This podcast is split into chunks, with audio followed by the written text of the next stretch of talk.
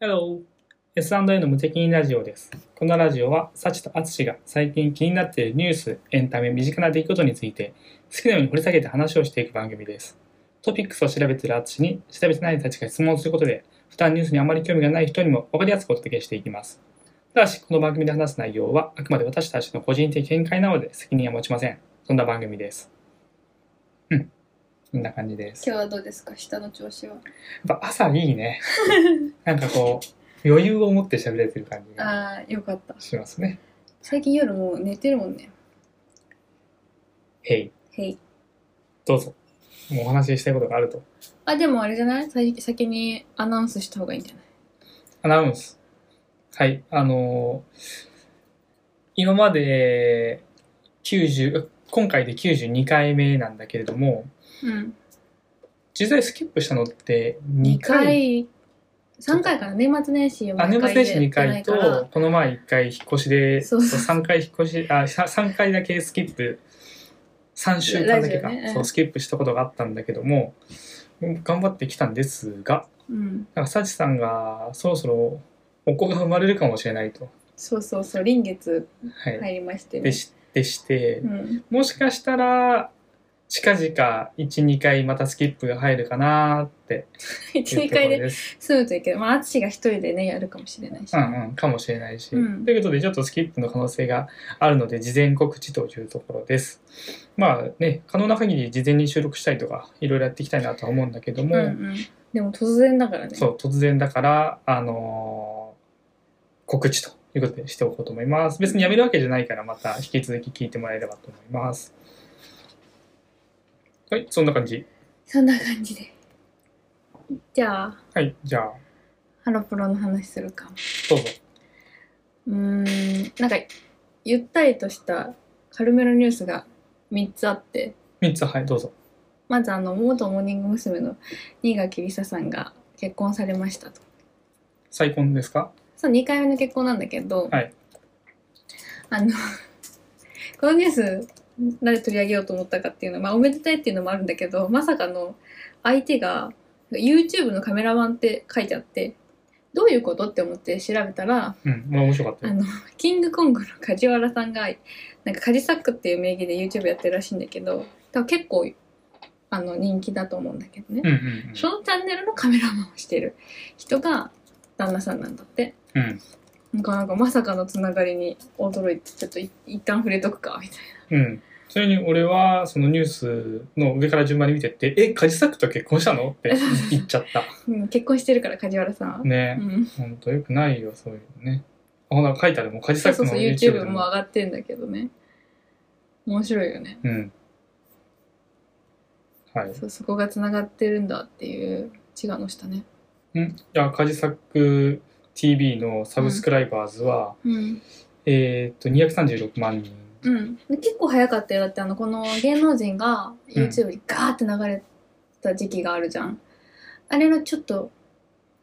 早めの段階からやってた。やってたすごいじゃん。236万ってすごくないすごいすごいすごい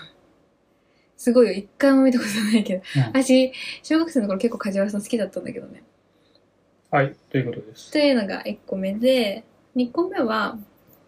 あのハロープロジェクトってグループがいっぱいあるんだけど、うん今一番新しいグループが7月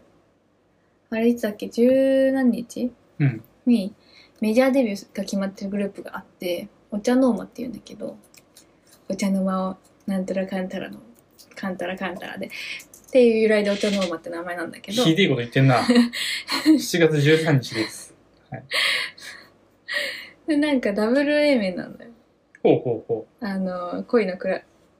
クララウウチチンンググススタターートト。と、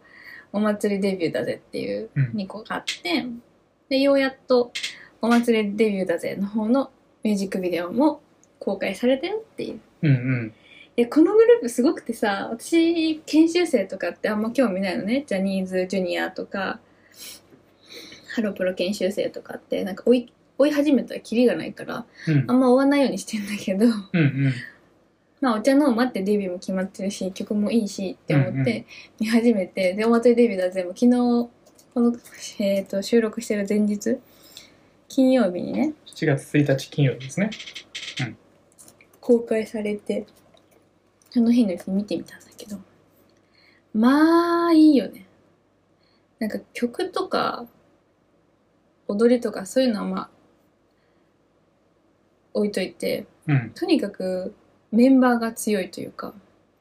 強い。デビュー曲なのにこんなに仕上がってることあるみたいな。ああ、そういうこと。ビジュアルもそうだし、うん歌もダンスも。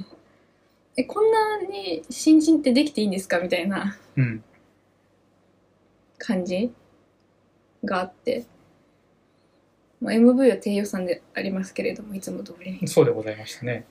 いや、だからみんな名前がかっこいいな。 すごいね。うん。名前かっこいいね。ロコって。ね。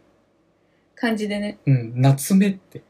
夏目はいいけど別に夏姫やん。みたいそう夏目ちゃんもね、ずっと読めなくて、な夏目すごいよ。キララちゃんも読めなかったんだけど、まあ漢字キララは読めないですね。うんはい。まあ、キララちゃん最強だけどね。キララちゃんってさ、名前でさ、名前負けしないことあるこんなにみたいなね。姫、よしよしと書いてキララで、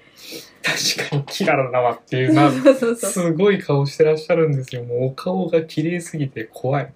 そうなのよ。私は久保田七海ちゃんっていう子が好きなんだけど、うん。キューって言うんだけど、ななみんね。そう、ショートカットになってからすごい好きなんだけど。多分人気なのは私の体感ね。うん私が、あの研修お茶の間で名前がつく前はずっと研修生ユニットっていう名前で結構長く活動してたのよ。あ、そうなんだ。そうそうそうそうそう。えー、あ、このメンバーでってことそうへえ。でデビュー決まって3人増えたんじゃないかったかななんか結構ハロハロプロって多いんだけどそういうことうんうんうん。あジャニーズのスノーマンもそうだねなどんぐらい前に入ったかわかんないけどずっと6人で3人入ってデビューみたいなふんふんふん椿ファクトリーとかもそう3人くらい入ってデビューみたいな感じなんだけどあのー何言いたかったんだっけ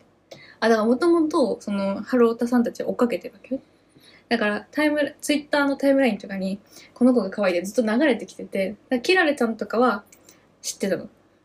もともとね私がうん研修生には手を出さないでおこうって思ってる段階から流れてて知ってて、やべえやついるぞと。んキララちゃんようやくデビュー決まった嬉しいみたいなそんなのかなとこの米村キララちゃんと北原桃ちゃん、田代すみれちゃん中山夏目ちゃん石栗かなみちゃん久保田七海ちゃんはよく聞いてたから、うんなんか元からファンが結構いると思なるほどね。ううんいや、かなみちゃんはなかなか将来性高めでございます、騎士門系だよ騎士門系ですね、これは。リーバリーバになるのかなみたいな雰囲気あるよね実際の歌唱力はあのメンバー間のね序列みたいなのは知らないけど、うんまあそう未来は明るいなって思うよお茶の間見てると、すごいね。これはすごい。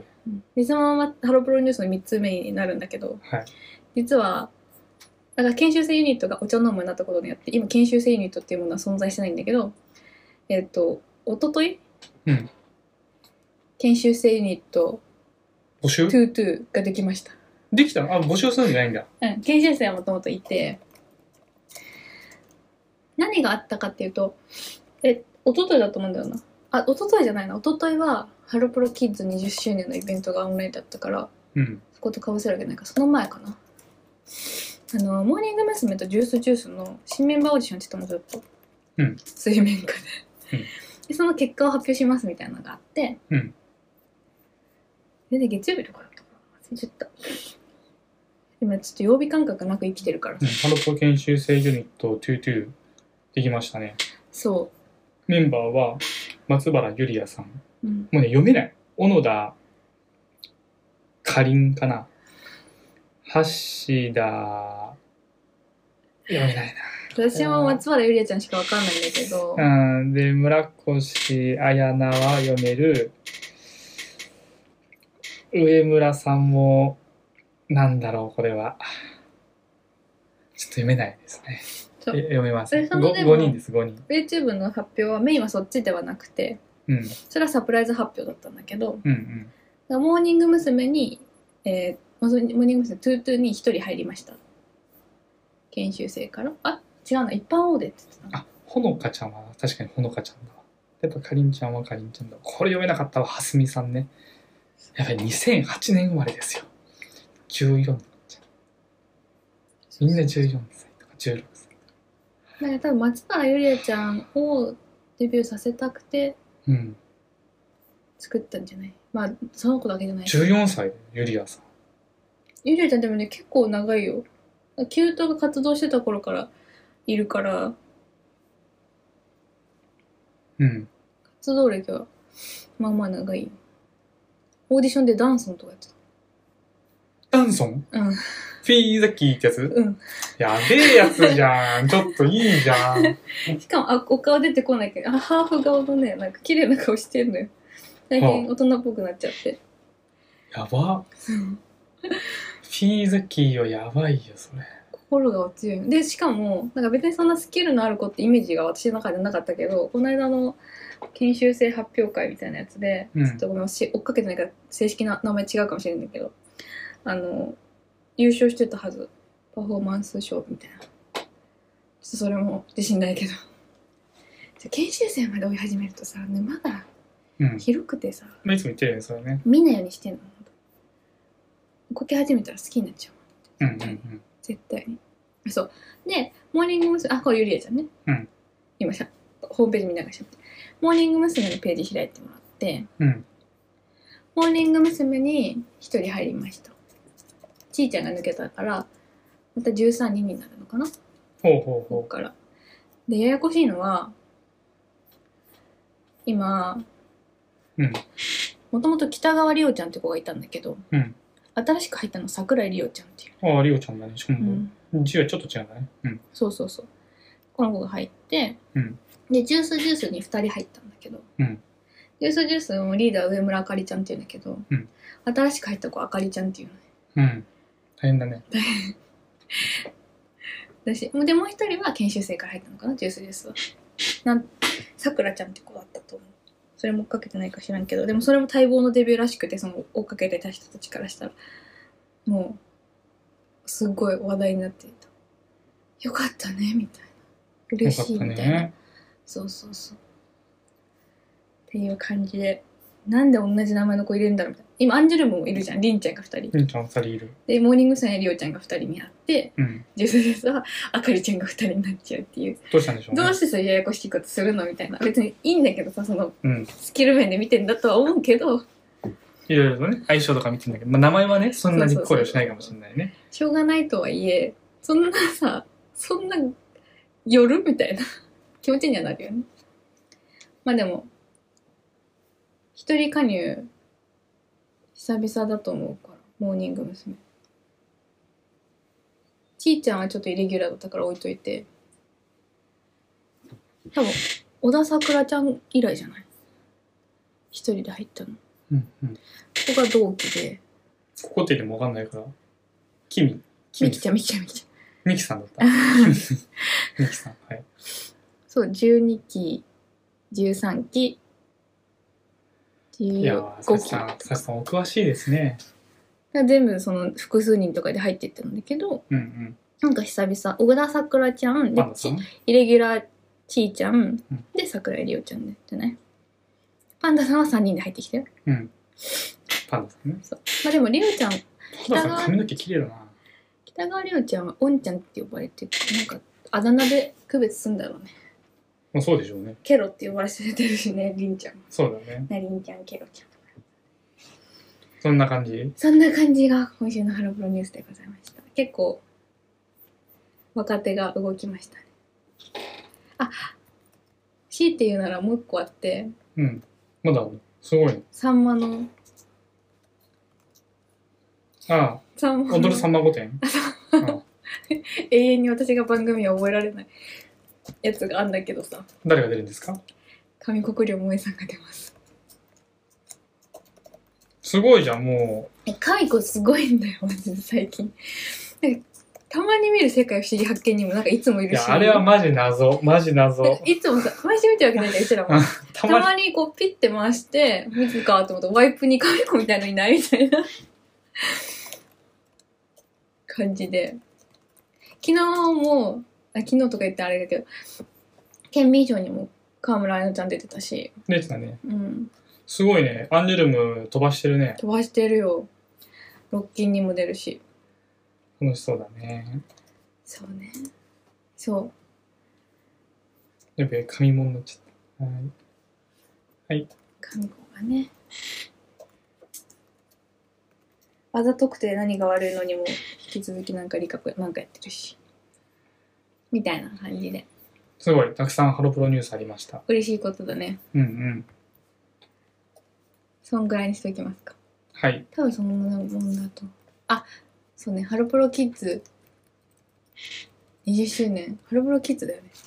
おめでとうっていうところですかねあとすげえ、たくさんあるなぁ。ハロプロキッズっていうのはえうん多分ハロ、ちょっとハロプロエッグとキッズがあって私その辺の時代オタクやってないからさわかんないんだけど合ってる合ってるつまり何が起こったかっていうと、えーベリーズ工房とうん。キュートのメンバーがハロプロキッズっていう研修生になってから20年経ちましたうんだから今も続けてる人たちは芸能生活が20年になりましたうん、なるほどね。そういうこと。で、せっかくなんで、オンラインイベントやりましょうみたいな。ナッキーが今、海外いるからさ、う留学中ん。で。っていうのやってた。すごいよね、でも、続けてるってすごいよね。すご愛い。梨ちゃんと、まゆみちゃんと。それあれだよ、昨日のキンキキッズと一緒よ。あ、そう、元気よかったね。近畿25周年、デビュー25周年。やっぱ続け、あ、中居君もしてたけどさ、うん、やっぱ続けてるっていうのがさ、うん、すごいことだし、うん。続けることの大変さって続けてる人しかわからないからさ、うん、すごいよね。すごい。うんで、やっぱ、私はキュートが好きだったからだと思うんだけど、やっぱその中でもずっと最前線にいようみたいな姿勢の鈴木愛理っていう存在はすっごい大きいだろうなって思うみんなに対してさ、みんなもか音楽活動とか舞台活動とかそれぞれ活動はしてるからすごいんだけどずっと歌手でいるっていうさ CD 出し続けてミュージックビデオ出し続けてついにアニソン歌手になったわけじゃんなった。なったというかねデビューしたわけじゃんソロで。っていう存在がいるのは後輩からしても新しい道を作ってくれてるからいいだろうなっていいと思うよ。後藤真希もやってたけどソロで ABEX 行っちゃってるからさああ、確かに。アップフロントじゃないんだよねもうんうん。うとかね思うと、まあ、それぞれの存在がもちろんいい影響を与えてると思うんだけど私は鈴木愛理がすごいなって思ういつも。うんうん。以上です。はい。何にしようかな。もうなんか最近、呼吸が続かないから。私、うま、埋めるのかなえ、呼吸法あるから大 丈夫。えー、っと、ちょっと難しい話、まだ早いから。最近話題の、あー、でもな、薄い黄色だった。どうでもいいよ。どうでもどうぞ。え、じゃあこれ、アツシの話聞きたいからさ、振るんだけど。はい最近ツイッターでうんバズってたやつ、はい。はい。正直大した話じゃないって言ったらあれなんだけど、うんあのどう思いますかっていうのを聞きたいなと思いましてはい。何があったかっていうとうーん結婚式って結構人を傷つけるものだよみたいうん。ななんかやる側はその覚悟持ってやれよみたいなツイートがざっくりとねうん。あのバズって それに対してああだこうだっていう意見がいっぱい出てたよっていう話なんだけど。うん。なんで人を傷つけるかっていう話になったかっていうと、うん例えば今 LGBTQ9 うん。までだっけ今、うんがの人が呼ばれた時に、まあ、日本で今結婚式はできるよね結婚式はできるけど、うんあの正式な婚姻関係になかなかまだ認められてないよねみたいな、うんそういう人たちが呼ばれたらどんな気持ちになると思うみたいなうん。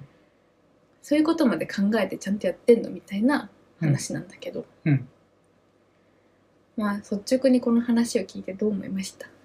人それぞれだから、ケースバイケースで考えてください。自分でどうぞっていう感じ。そうだよね、うんいやそうなんだよかな。まあね、俺はその LGBTQ のと系の友達うんいるけど、そうだよねうん別に、なんだろう、その人たちがどう思うかっていうことは、もちろん考えるっちゃ考えるけど、でもそれすらは全員俺の友達だから、そう普通に俺のことを祝福してくれる以上うんだよ。そそれに対してうん、ああ、俺もこういうのあげたいのに、う。うん。この国ではあげられないのかとか、婚姻関係持てないな、うんんうんかんぬんは別次元の話で、うん。うん関係ない。そうだよね。んそうなんだよ。はい。で私もなんかこんななんで、なんでこんな大騒動になってるのかがう不ん思議で、うんいや不思議だし、なんかその、やっぱみんな今心がすさんでんのかなって思いながら、うん追っかけてたんだけど、追っかけてるほどでもない、流れてくるんだよね。すごい本当にいろんなものが、このツイート発信からうん。いろんなものが流れてくるから、うんあ今こういう流れになってるのねみたいな感じで見てたんだけうど、んうん。なんか考慮しもちろんその人の気持ちは考えて行動した方がいいことの方がいっぱいあると思うんだけどうん。なんかそれはさ相手に委ねなよみたいなことも勝手に先回りして勝手に自分の偏見も押し付けてうん。それを気遣いだと思ってる人がいっぱいいるんだなって感じたのとなんかそこまでなんて言えばいいのなんか自分の理屈をみんなこう通したいんだなっていうそういう気持ちが強いんだなって思って見てた。うんうんうん。なんかそのねマウントを取る取られたとかの話もそうだと思うけどあれなんじゃないでもよくサチさんが言ってるさ、うん 今の話ってまさにそうだなと思って、いわゆるあの、なんだっけ自粛警察みたいな さ、やつあるじゃん。あの、そうですねすごいこう、いいわゆるおせっかいなわけじゃん。うでんうんもその人的にはすごく正しいことだと思っているってうんいううんことだと俺は思っていて、うんまあ、一側面から見たらそうだよね。うんほほ他の側面から見たら違うよね、みたいなことを、うんなんかこう、えー他の人、なんかみんながそれやっちゃってて、うん許容性がないなっていうだけだとあーそうだ俺ねは思っているよ。なんだろう一側面から見たら正しいんだよ。だから今のプーチンだってさ、プーチン側から見たら正しいんだよ。うんでも他の人から見見たら正しくないんだみたいなうんところの許容度みたいなところが、うんあまり今の日本はそこが、なんだろう柔らかくないというか、柔軟性はなくて、うんすぐにこう、張っちゃうっていうの。正義という名の暴力というやつですよね自分はそう正正しいと思中二って病みるたいな。 最近なんかなかったっけこれちょっとわ私かんがない見たドラマかなんかのやつだかあーら正義はね意見が違う人にからしたら暴力だみたいなそれはそうだなよんか見たでそれはそう。そう戦だ争なは、戦争なんて全部そうだし。そうだね、うんそう私なんかシンプルにあ私たち結婚式結構さ、うん曲げたんだけど私たちは何年か前にあのー結構アットホームな感じにしようっていう一丁というか意識が強かったじゃん、うんだから花からちょっと私も転職したてだったっていうのもあったけど、うん職場の人は呼ばない式にしよううんうんうん。それで別に失礼になるような職場でもなかったから2人ともそうだね。だからそう職場の人は呼ばないからその上司の挨拶とかそう いうちょっと硬いやつはやめようみたいなみんながリラックスできるようなのにしようとかうん考えてで呼ぶメンバーも結構絞ったって言ったら言い方あれだけど親族とかも呼ぶから呼べる人数に限りがあるからなんだろうちょっと変な言い方かもしれないけど心から私たちの結婚を祝ってくれてる人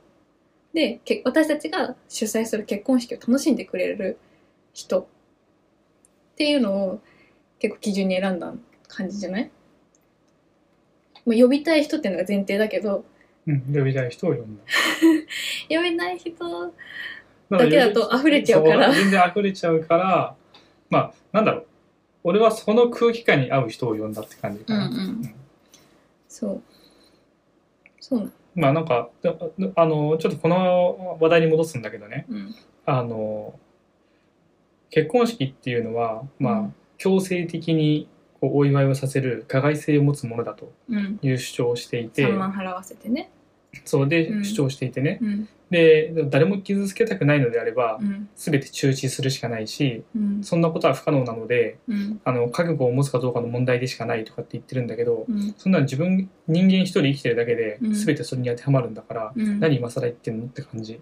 何自分が生きてるだけで誰かを喜喜ばせてるかもしれないし傷つけてるとこもあるかもしれないしってそういうそうそうそうそんなことだって当たり前じゃんみたいな、なりますだから違っちゃってさっきマウンティングっていう話で出したの、うんそれ同じだなってだか思らうい今更それを言って何なんだ ろう、まあ、あいや今更って言ったら今の俺から見て今更だから、うんこの人は初めて気づいたのかもしれないそうだねそれはねだからそれはそれでいいと思ううよ、ん、うんとか年齢がわかんないじゃんツイートしてる人のうん、うん初めて結婚式行ってみたのかもしれないよねそうそうそう初めての行く結婚式ってさもしかしたらちょっと自分そのすっごい仲良しじゃない人のうんうん、うん、式だったかもしれかなもいしれし、ないね何やってんだろうな私とかと思ったのかもしれない3万払ってこれかみたいなそうこうと思ったのかもしれんそういう式もあると思うよやっぱり、うんあると思うよそれはさピンキリだかあらのさ職場の関係で付き合いで行かなきゃいけないとかそさう明らかにこれは人数合わせのために呼ばれたなみたいな。そうそういだやだ多分あるしと思う今今このコロナ禍だし、うんあの無理くり行ったし、でももしかしたらこうね彼氏彼女うんうん、と別れた前あの翌日だったかもしれないし、うんうんいろんなことがあってこういう話してるのかもしれないけど、うんえー、とみんながそんなにワイワイ言う、まあ、別に言うのことも全然否定はしないけどうんうん、このツイートに対してね。そうそう、うん勝手に言ってればいいんだけど、当たり前のことを当たり前のように言って当たり前のようにみんながうんそうだねって言ってるとうんいうことだと俺は思ってるよ。てかあむしろみんな気づいたけどそのぐらいっていうふうに思っちゃうんうんそんなことまで気にしてられないっていうのが正直なとこだよ。あと思ったのは、まあ、その結婚式のじゃない前日とかにうん婚約破棄されましたとかになったらさ、間に合わないとは思うけど、うん結婚式の招待状って出席と欠席っていう選択肢があって、うん私はあの申し訳ないけど結構欠席で出してるやつもあるのね。う。うんあのーなんだろう言ってたらキリがないというか うんうんめ、ちゃ重なっちゃってまあそうだよそれはあると思うよ。そうだから私はそこで途中からあの自分の式にこの人は絶対呼ぶなって思う人のところっていう基準を自分の中で設けて、うん参加するかどうかって決めてたりしたんだけどうんうん本当にキリありがたいことにいっぱい呼んでもらったからキリねえなこりゃって思って。とかさそういう自分の中の基準が持ててそれを「ごめんねいけないわ」って言える関係性なんだったらねうん良かったかもしれないけど難しいよねその式やる人の感覚も違うしねまああのーこの人の1個目に言ってる強制的にお祝いさせる場でしょってうんいうのははいその通りですっていうそうだと思うよ 結婚式っていう場が結婚式っていうのはそうだとう思んううよ、ん別にこう写真撮りたくもねえのに毎回前行かなきゃいけないとか さご飯食べてる途そ中のにご飯食ねべてる途中行かなきゃいけないとか さ、まあ、行か行かなきゃいけないことはないんだけど行かなきゃいけない雰囲気があったりとかさあるまあいろいろあるわけですようんだから強制的にお祝いさせる場させられる場で、そうだねうん、そうだと思うよ新郎新婦持ち上げてねそうそう可行きた愛い綺麗ってそう行きたくないなら行かないって言えばいいだけの話でそうそうむしろそうい行きたくないのに行けないっていう関係性を築いてしまってるお前が悪いっていうふうにさえも捉えられてしまうね。こまあちょっと過剰に考えるれならそうねそうそそうなんだよいやーなんかこのツイートがまバズるんだみたいな感じだよねう。すさんでるね。 そっちが心配だよっていう感じですかね、私の意見は。そんな全部だって個人で判断してさはい。あの、個人でやってよみたいなねこの話題をなんか時間かけてこうツイッターとかもそうだけどさ、検索だからもう上がってきたものを読んで、自分でそれリリリプライうんするとかっていう時間がもったいない。淳はね 俺はね。 生産性がないっていうないないね。言うこれは言うからねこれはない。そうこんな感じでしょうか。はいいやーでもなんか心配ですなと思って私は、いいよね。私の意見です。これは。うん、まあそうそうねなんかこれを見てじゃあ気をつけましょうとは思わないからさ私はもう、だから、もともと覚悟を持って生きてる。そうそうそうそう。しょうがないよだって。自分の発言が誰かを傷つけてる可能性は大いにあるなと思いながら生きてるよね。そうだから無責任ラジオっていう名前もつけちゃっ そうそうそうそう。私たちの意見に対してすごい傷つく人も出ると思うし、た。はい。共感してくれる人も出ると思うし、はいそう。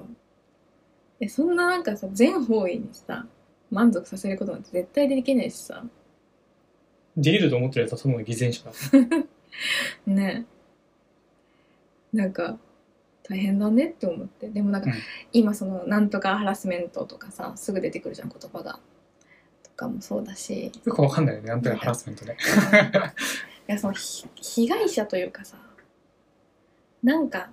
あその LGBTQ うのん。マイノリティの人たちもそうかもしれないけど、あその人たち当事者じゃなくてね当事者のその人たちじゃではなくてその人たちに対してのとか,、うんなんか過剰だと思うんだよね。それも行き過ぎちゃって逆に差別じゃないみたいなさことと発言とかさうん。それ配慮しすぎることによってもう差別に入ってないみたいな私は思っちゃうから私若い時にさすごいこれ前言ったことあるかなすっごい嫌いだったのはあの発展途上国うん。の子供たちは、まあ、学校行けなかったりとかもしてかわいそうだから、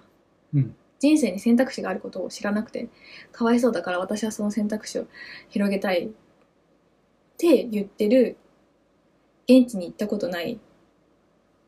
学生、うんとかの話聞くのすごい嫌いだったの若い子行ってみてあこの子たちは幸せじゃないなっていうのを何かしらこう実感を持って知ってて、じゃあこういう支援をしようっていう具体的なのが出てくるんだったらいいと思うのねうん学校に行かせてあげようとか、あげようっていうのもちょっと違うかもしれないなんかその行ったことないけどふわっときた聞いた話で勝手にその人たちが不幸せだって決めて勝手に自分が上の立場だと思って何かをしたい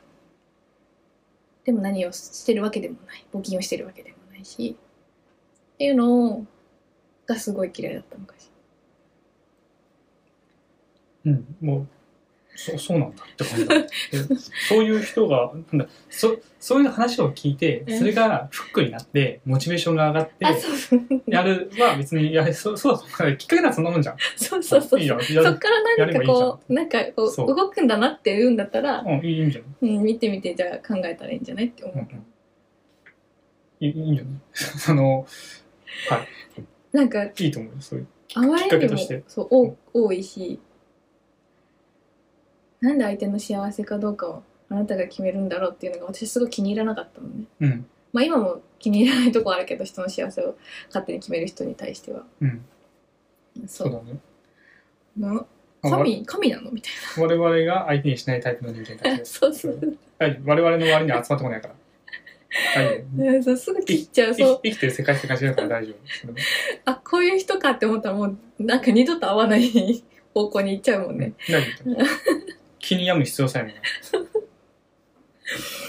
う苦手なんだよってだから人それぞれだから自分のことだけちゃんと考えて生きていきな本当にまあ、決して自己中心的に生きていこうっていうあそういうことではない発言そういうことではない自分の人生に責任持って生きていきなっていう話はいそんな感じ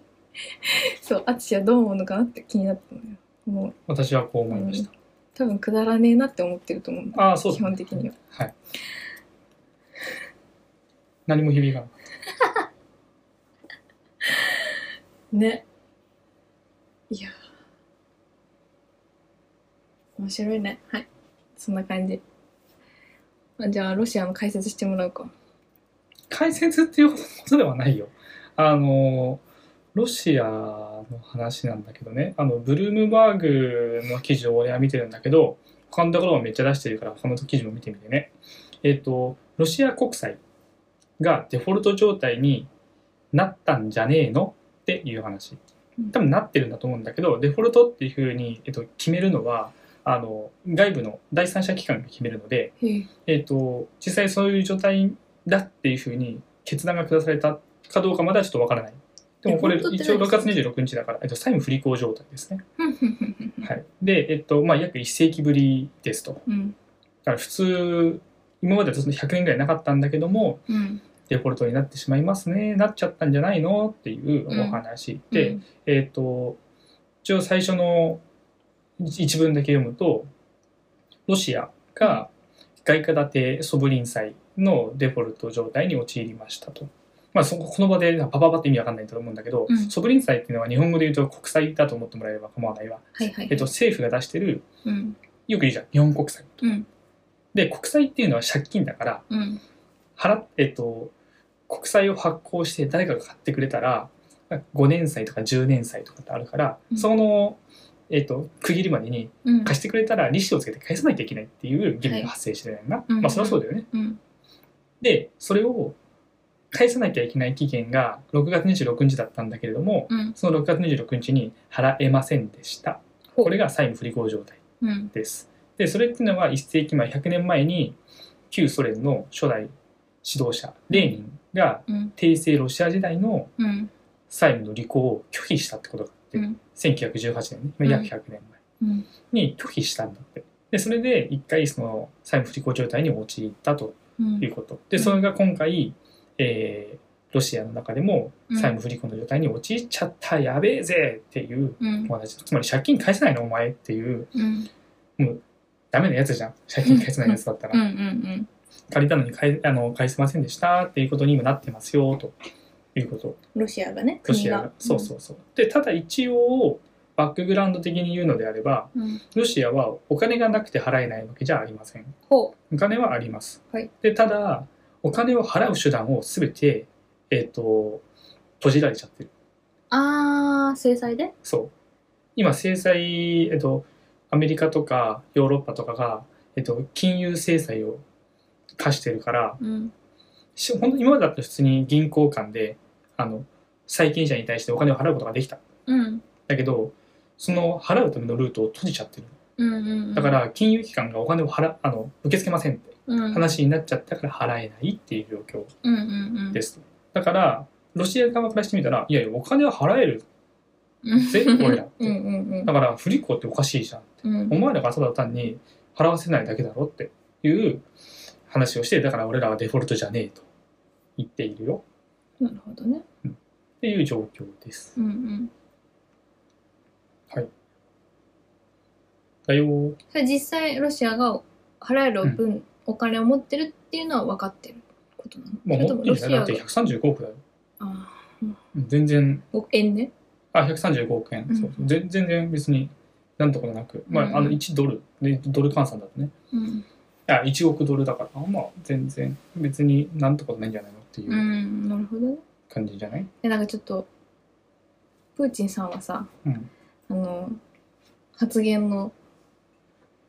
なんだろう信憑性みたいのが今ちょっと怪しいからさまあ、そうだね。まあ、でそうも、そう、のかな学年的にも別に、これがさ、さ何百兆とかだと、ちょっと、うーん、みたいなうん感じになるけど、うんまあね、135億円で別に1企業がポケットマネーでポンって出せるぐらいのレベルよ。トヨタだったらすぐ払っちゃいますみたいなうんうん感じの、えー金額だよね。うんうんなるほどねそんなじゃ感あロじシアが経済的に結構やばいんじゃねえのっていう話ではなくてではない。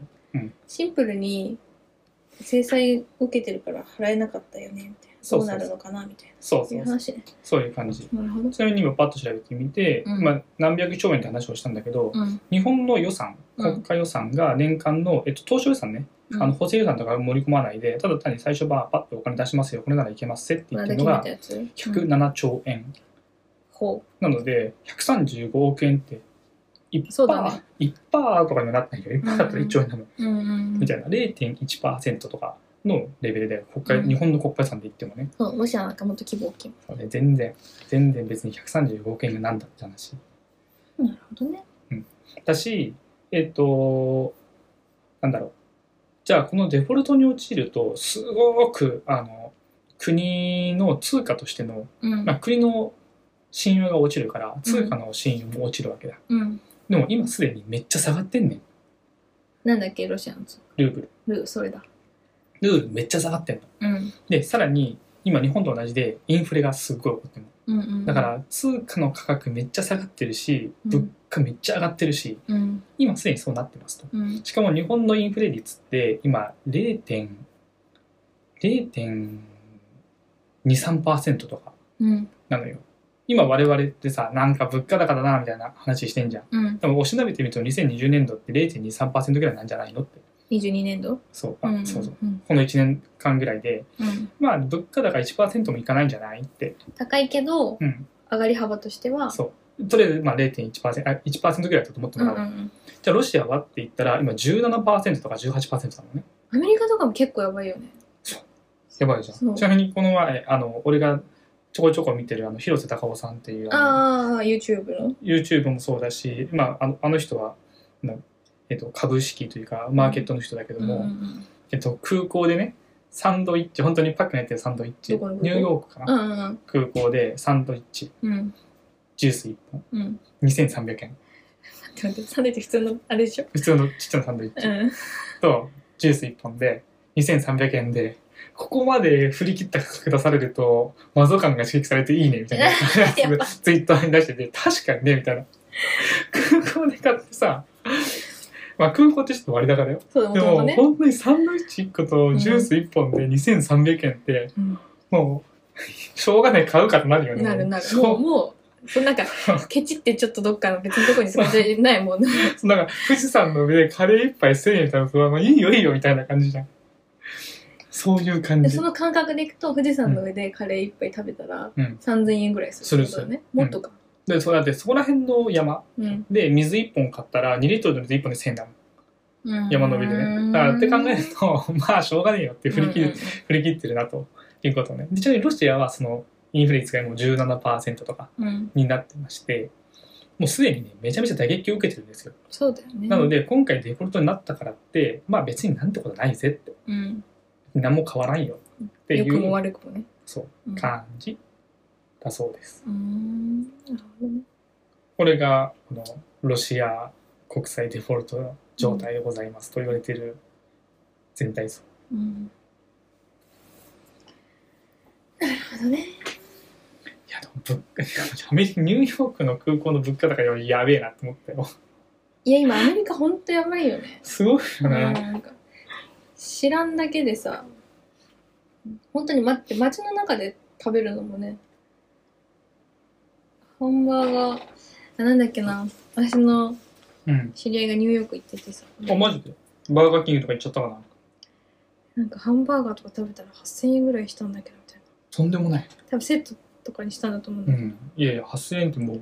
高級料理店行ってますよそね。うそうそうやば。気軽に食べられないみたいうんなあそうあのーラジオ公開された日にえっ、と日曜日だから「イッテ Q!」があるじゃないテうレんビうんうん。で、みやぞんがカナダに行ってるけあ、行ってるね。ど。で、その予告でもなんか、言ってた気がする。高って。うん何がいくらでとか言ってた。ちょっと、ああ、ナイアガラ行きたいな、久しぶりに。そう、ナちょっイとアガラの圧倒的な力ってもうすごかったよね。綺麗だったね。あこんそこな水出るのみたいな。うんそう飛んで くるし、涼しくし、あれすごいようね。ん、楽しかった。なんか規模がおかしいと。うんじゃあ今度行ったら、下、水の下のあー方行まきたいで行きたい連れて行こうね。あれまでびっちょびちょになるから。まあ、いつ行けるかね。うんまあ、パスポートも更新したしね。 そうだ。で今からめカナダ行って子供産む行かない。円持っていくの弱すぎる。確かに。ドルで稼いでから行かないと。確かに。今の縁は弱すぎて、うんカナダちょっと無理だな。うんあ、そんな感じです私が今ね手。元に持ってる外貨25ユーロしかないから。俺もカナダドルが100、100ぐらいかな。あでも 意外と持ってる。あっても100ぐらい。やばいよな、今な。うん。そんな感じでございました。残念ながら今映ってなしだから、節約して生きていくし。はい。うんうまあ、国内で生きていく分には、まあ、そんなに、うん、我々の生活では問題がないかな。ちょっとなんか、もやっとするだけだよね。これ、あ、うんこんな高かったかこれみたいな。そうだね。あとフルーツが食べられません。高いね。高いま。あ俺の大好きなドラゴンフルーツを最近食べられたから。 色の悪いドラゴンフルーツね。ちょっと色悪かったね。まあ、半額になってたから。よかったよ。そう、そんなん探さないと食べられないよ、泣いちゃう。で、雨降んない、降んないからまた、秋頃なのか来年頃か、打撃受けるだろうし。そうだね。水不足も深刻だしね。北海道の玉ねぎの苗が終わり終わったって言ってた大雨降ったからだからえー、っと今期は大丈夫かもしれんけど来年に影響あるかもとか、うーん。玉ねぎ一生買えないじゃんとか玉ねぎ一生買えないね。やばいね。そうそうでも桃盗むやつらいるしもう本当にやめて返してうん。なんでこんな盗むの盗むの本当にね見てみてほしい。ひどいなんか天気だったらもうどうしようもないというかねうん。氷が降ってきて傷んじゃったはう、んしょうがないけど、盗むはダメだよ。本当にしかも盗み方も雑だからさ、うん枝に傷つけるしさうん。何もかもダメ。本当にやめてって思うそうなんか最近盗難のニュース多いからさやっぱ物価高とか景気の悪さがみんなの心をすさませてんのかもって思ったそのツイートもそうかもしれんけどさうん。しょうもないことに突っかかるというかさうん。ぐらいの余裕のなさが今日本人にはあるのかもしれないねまあ、我々はまったり生きてるけど、そうね。そういう場所今はねそういうところに陥ったら我々もそうなるんかね。なりたく無ない人けど販売ねの。餃子盗んだりそうそうそう。なんだおご飯置いてあるじゃねえか。急に急になんか入ったぞ電子レンジはねえけど、これ、今外あったけえから置いときゃ食えんじゃねえ急にバカにし始めたつなんか食えねえぞ餃子は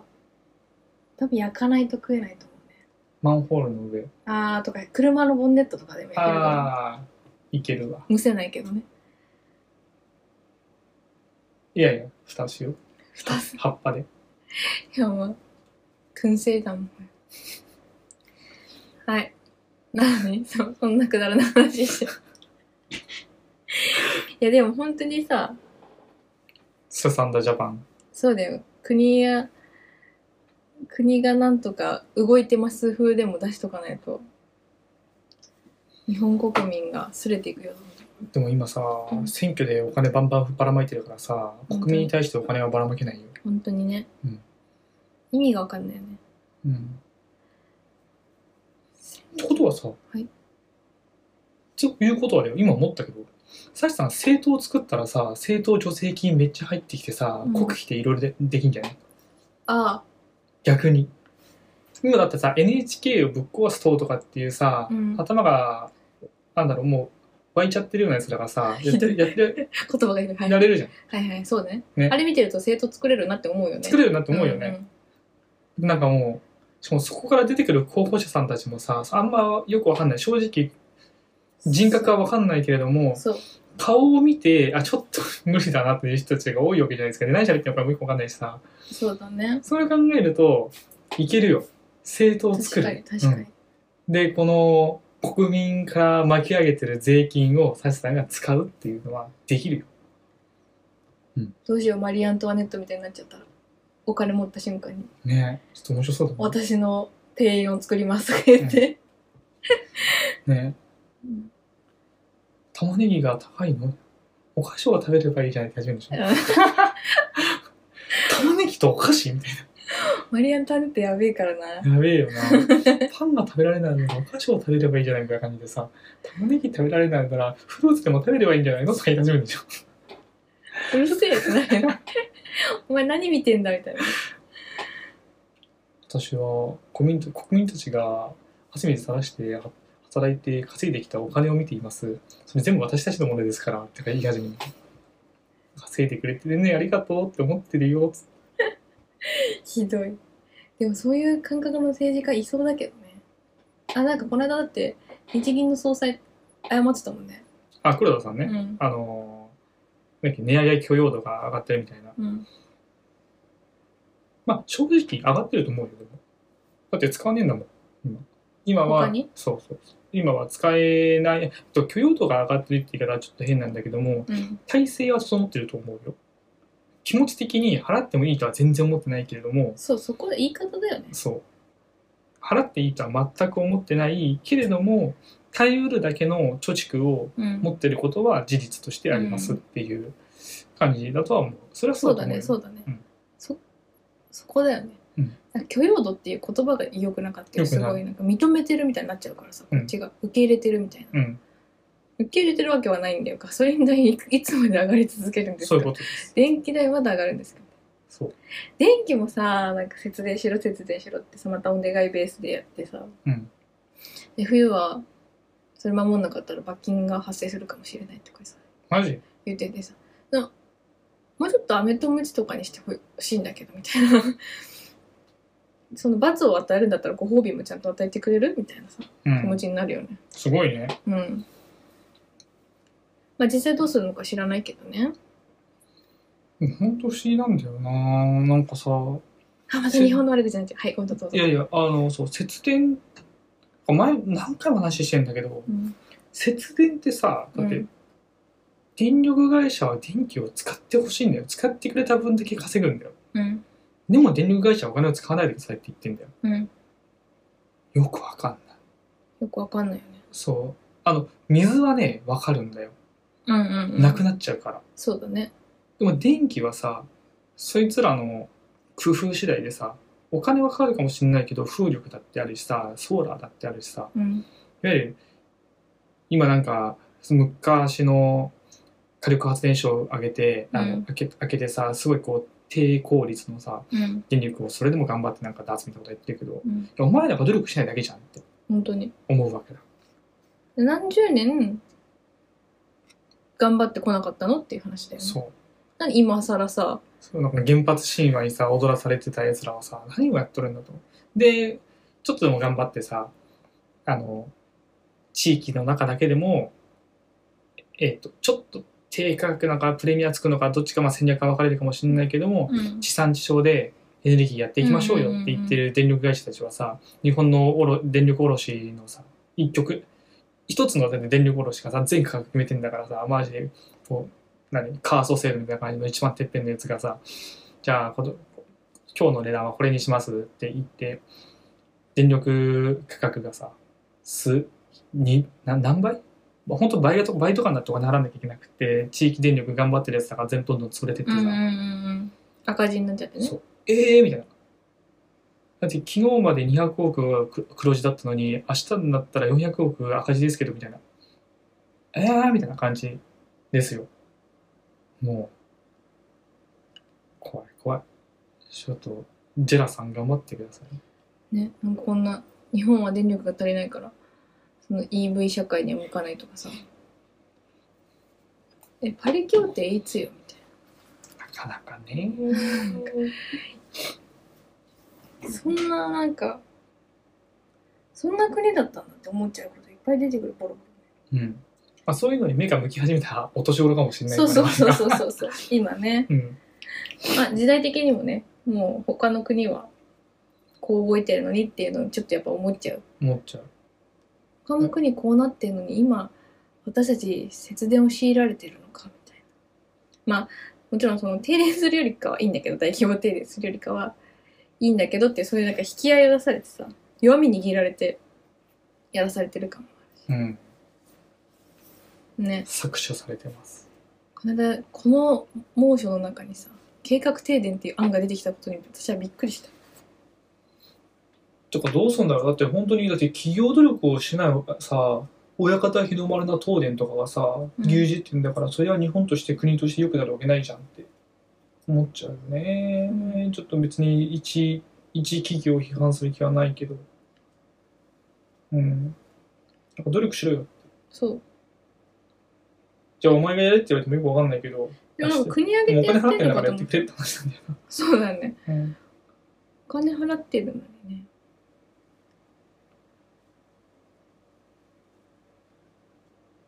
という話はーいどういう話かわかんないようになってきたけどああ何の話してたんだっけねとりあえずロシアがデフォルトっていうところから物価高だって話になり日本ってなかなかねみたいな話になってそうねえー、っとだからとりあえずサチさんは政党を作るあちょっと面白そうだよね調べてみたら政党の作りいくらかかるのかとか、うんうんどういう要件なのかとかは面白そう見方を増やしていくのが大変そうだけどね。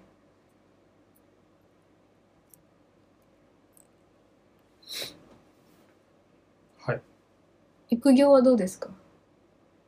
育業ああ、育業って、あの、つい先日ですね、6月29日に小池百合子さんが、まあ、東京都知事の小池百合子さんが、育児休業っていう言葉って、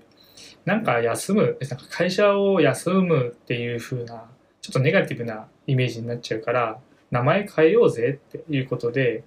育業という名前を作りました。育休ではなくてね。そう、育休じゃなくて、育業という名前を作りました。決して育児は休みではありませんと。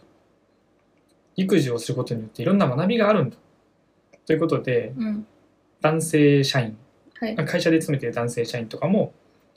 育児のために休ませてくださいではなくって、育児のなりわいをこれから、業務に入ります。はい、業務に入りまますっていうす。ふうにしようぜっていうことです。で、育業っていう名前が選ばれました。ですね。はいちなみにこれね、あの、面白いなと思って、ドイツで成功してんだよね。こほれ同じことが。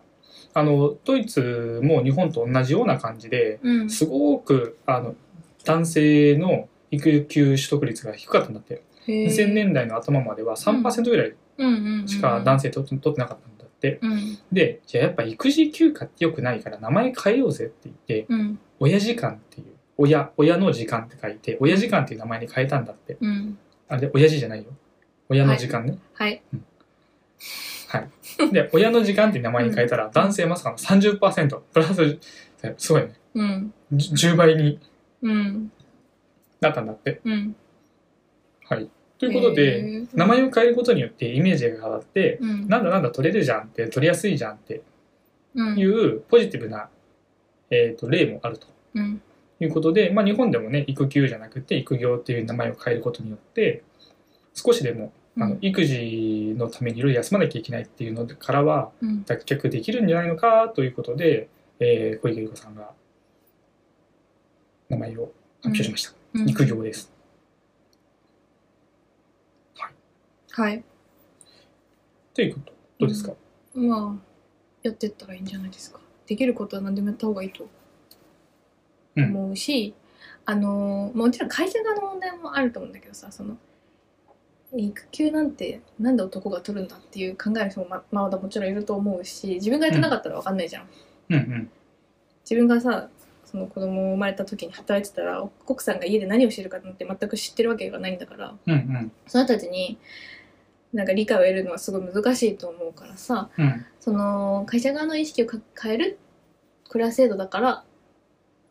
権利だからみたいな感じに変えていくっていうのももちろん大事だと思うしあの男性側の意識を変えるっていうのも大事じゃないそのなんか育休休み家でスマホをいじるみたいなさ発想の人もやっぱこうソロキャンプ行くそうそうそうそうそうこれラジオで言ったことあるっけある ある多分です育休明けました育休中に、えージムに通い始めソロキャンプが趣味になりましたっていう営業マンからのハガキ届いて、えー、とすぐ解除しましたみたいなじゃあツイートツイートだってねこれも多分 あったりとかしたんだけどで男性の意識を変えるっていううんあんた休みに来てんじゃないんだよっていう、うん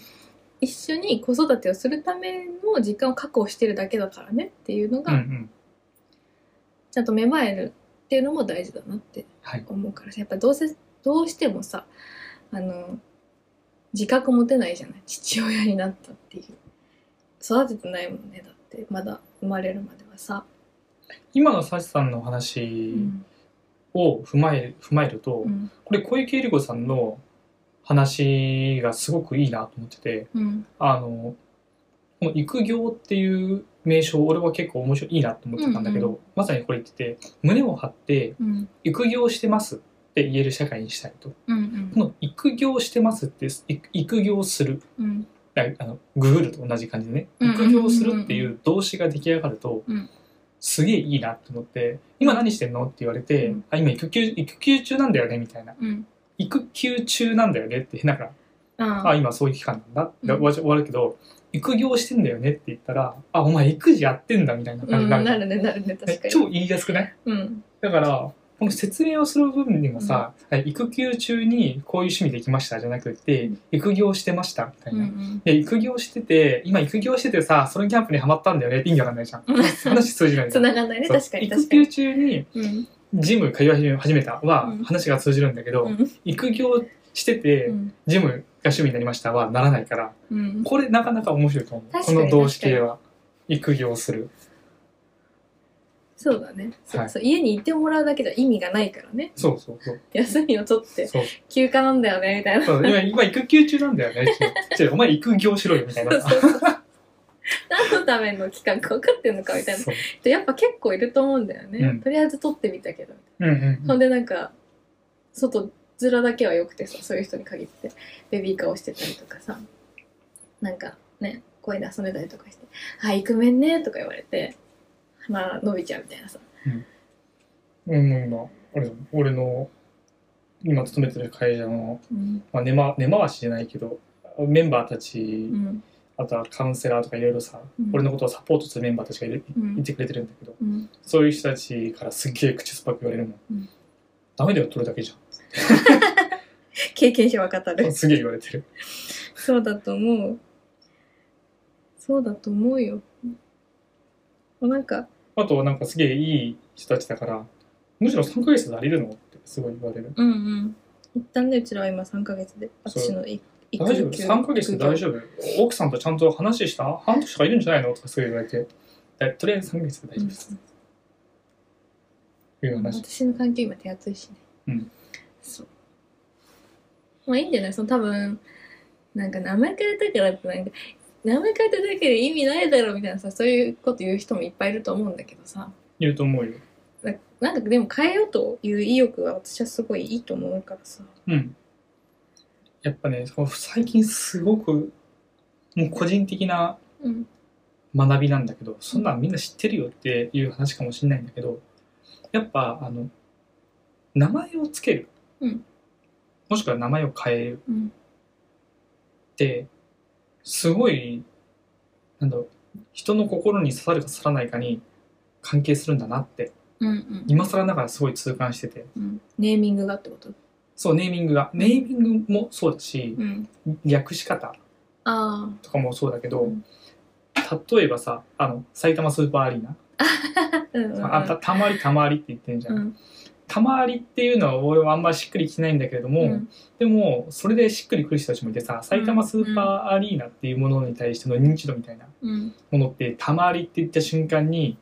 なんかこう、ただのアリーナじゃなく、ただの、なんだ、建物じゃなくって、イベント会場みたいなさ、うんライブ会場みたいなうんイメージをこう、付加させるような言葉に変わってるかもしれないじゃん。うんとかっていうので、なんかそうなんだよね。その全部そう、あの、なんだ、最近、俺が、お、これ、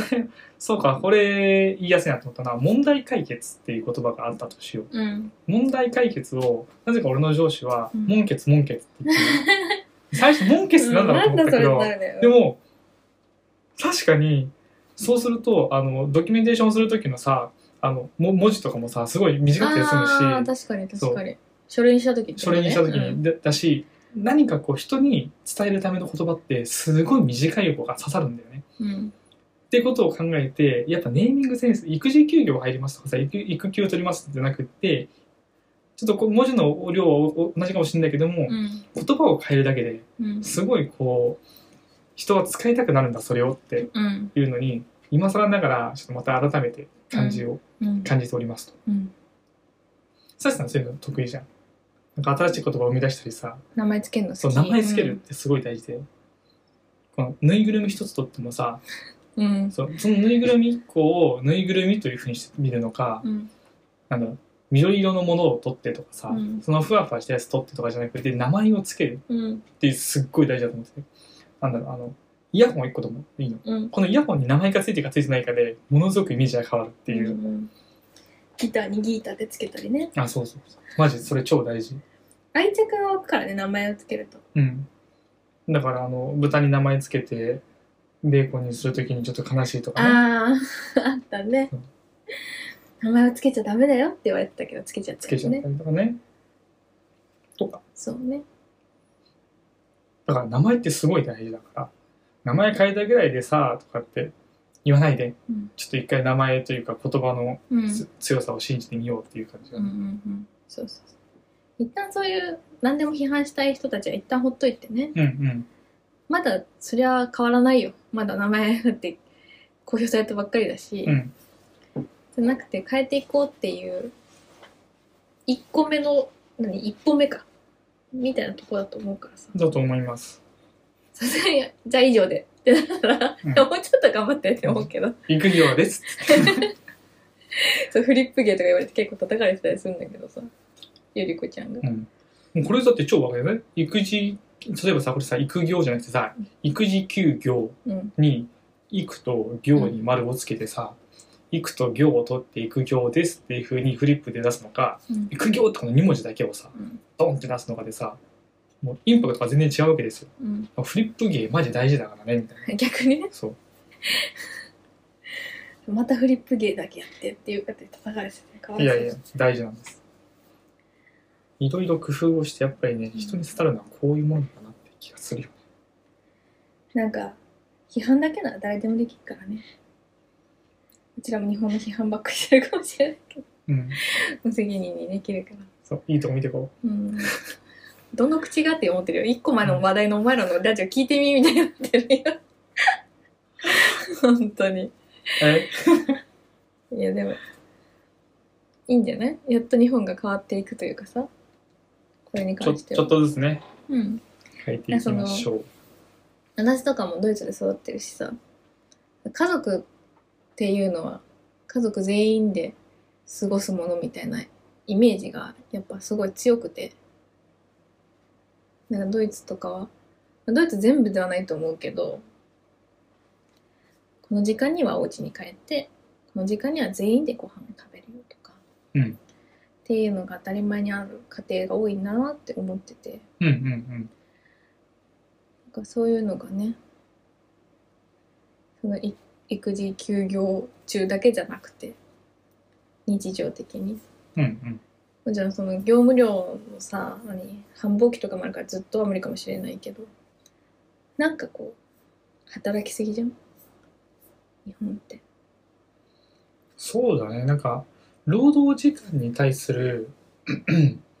なんだなんていうのな、なん、なんていうの労働時間、あ労働時間って美徳みたいな さ。あそうそういうあそうそうそうそうなんか育休が悪いことっていうか休むことがネガティブなことになってることがまずこの国はちょっと微妙だね。よねっていう意見も確かにあって、あーそうだね、んそうだね。そうかもしれないね。そうそうそう、うん休むことは大事なことだぞみたいな感じだけど、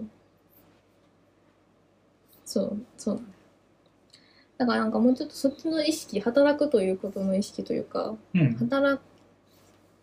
ことに対しての考え方みたいなうんうん。なんだろう Z 世代今の、うんいやこれは業務じ業務会なんでみたいなその極端な話ではなくて、うん飲み会ですか行かないですみたいな行くわけないですお金出ないですよねみたいなそういう極端な話ではなくてなんかこうもうちょっとおののが自分の意思で決められるようになるといいのにねってうんうん。思う、そうだうね。ん、働きたい人もいるからさうん。なんかうまくねバランス取っていけたらいいのにねってそうだね。だからあれじゃないそう考えるとさ、うんやっぱ今の日本の、もうもう全然崩壊してるけど、うんいわゆるあの、年えっ功と序終列終身、違った終身雇用終身雇用で年功序列で、うんえっと、この会社に入ったら、うんあ、本当にもう、この A 社に入ったら、うん毎日10時間労働でうん、金額はこのぐらい。うん、 B 社に入ったら、毎日14時間労働で、給料はこのぐらい。うんその代わりすごいこうペースで上がっていきます、うんとかうんあの毎日 6, 6時間6時間半しか働きませんうんで給料このぐらいうん50年後はこのぐらいうんみたいなのがさあると、うんえー多様性に合ってないなと思うわけですわ、うんでもそうじゃなくって20代のうちは1日15時間働いてもいいけど、うん30代になったらこういうふうにして40代になったらこういうふうにしてうんっていうのをうん自分の中でのこう生活をぐるぐる変えていこうとするともうんうこれから会社勤めって減ってくんじゃないのかなって気がうんうんうん自分で独立して自分で会社作って、で業務委託とかねあそうそうそうそうっていうふうにこうんうもうちょっと個人労働みたいなところが増えてくんじゃないのかなっていう気がしている。賢い若者はもうそっちにシフトしてる気がするよね最初からだかうん一応うんらもちろんその今今スキルを持ってる人たちもそっちに行ってると思うしうん花から学生の段階からそこを見越してうん準備してっていうやってる賢い子も増えてるんだろうなっうんうんうてんうん思うよね、うんだから日本から逃げてっちゃうかもしれないけど そういう人材が世のままだとそうでもそう思うよもう本当に長く働くことが美徳ではないと思うしうん育休育業を取ったから出世レースから外れますっていうのもうんナンセンスな話だし、そうですね。ねまあもうすでにそういうなんだろう昭和のうん働き方みたいなのはさすがにもうねうあのんなくなまだあるけどもうん全体の流れとしては縮小傾向だと思うのでそうねまあまあ時間が解決する問題かなとか思う。が今だからその伸びてる企業みたいなとこはさ結構その人材確保にお金出すしねホンダマジで頑張れよそれ。ホンダかなり逆行したから な。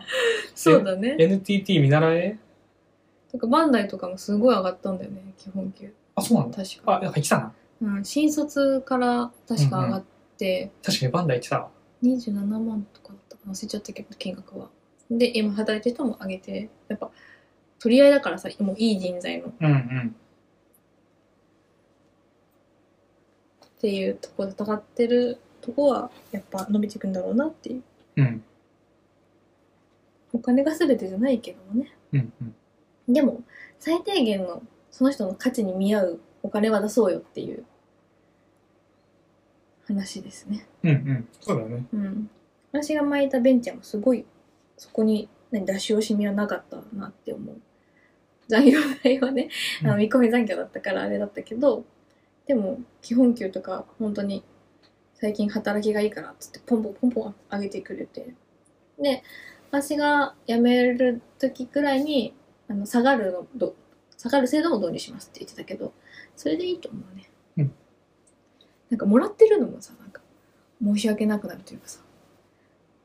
いや、私はこの給料に見合う働きができてないってなるぐらいのこう意欲の高さで働けてたからさ。うんうん。そうするとね、組織としても上がっていけるし、いいこと。そう思いますよ。そうだね。上がるだけが全てじゃないからね。そう。時には止まることもあるし下がることもあるしうん。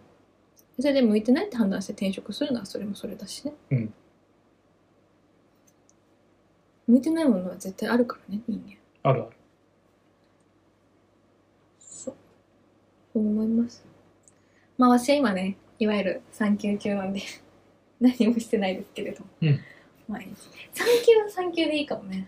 うん。マジで休むべきだと思ったわ。うん休んだ方がいいよ私はさその妊娠5ヶ月ぐらいの時からさ「え産休中なんてすること絶対ないじゃん何も」みたいな「暇すぎるから6月末まで働こうかな」とか言って 言ってたけど妊娠9ヶ月ぐらいになって「無理だ」ってね大丈夫休むことが仕事だから 本当に「これ無理通勤してる妊婦マジで尊敬する」とか言って言ってもう完全に休んでるしさあ産休に入ったらこういうことしようかなああいうことしようかなとか思ってたら全然できない無理体力が持たないうんだってアニメ見るのされてきてないもんねできてないあでも iPad のあれがあるおかげで映画とかを見てるよアニメはそのなんかパリピ孔明を完結してから見ようとかあったからそろそろ見始められるけどまあでも何してもしんどそうだよそうなの意外としんどいから産休中はマジで何もやらせないであげられる環境が作れるのだね本当にねうんこれはね寝てなって言ってあげてこれはね夫の方の努力だよ本当だよねマジでこれは夫側がどこまで努力できるかによって、すぐ手が変わるから。そうそう。だから、アツシは今、私の実家に住んでる。うん。なんかそこで気ぃつか、まあ、アツシは気ぃつかないタイプだからいいんだけど。 超気使ってるから。それをだから、アツシは今バリバリ仕事をしてるけど、ご飯はうちの親が作ってくれたりとかして、洗濯もやってくれるし。お金で解決。そうそうそう。そうそう。今はね、いい環境にいるなって思うけど、本当に。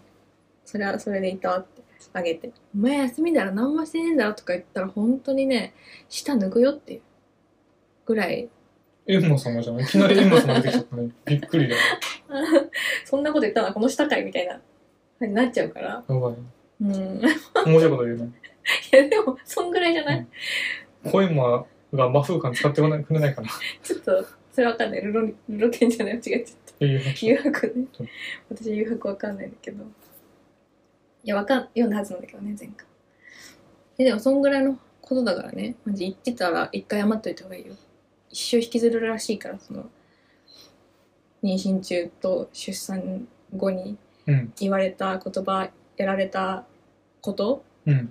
態度とかは一生引きずられるってよく言われるからさ。うん。マジで気をつけた方がいいよ、旦那さんは。うん。なんだろう。思いやりを持っていればいいんだよ。いや、でも、何が正しいとかはないからさ。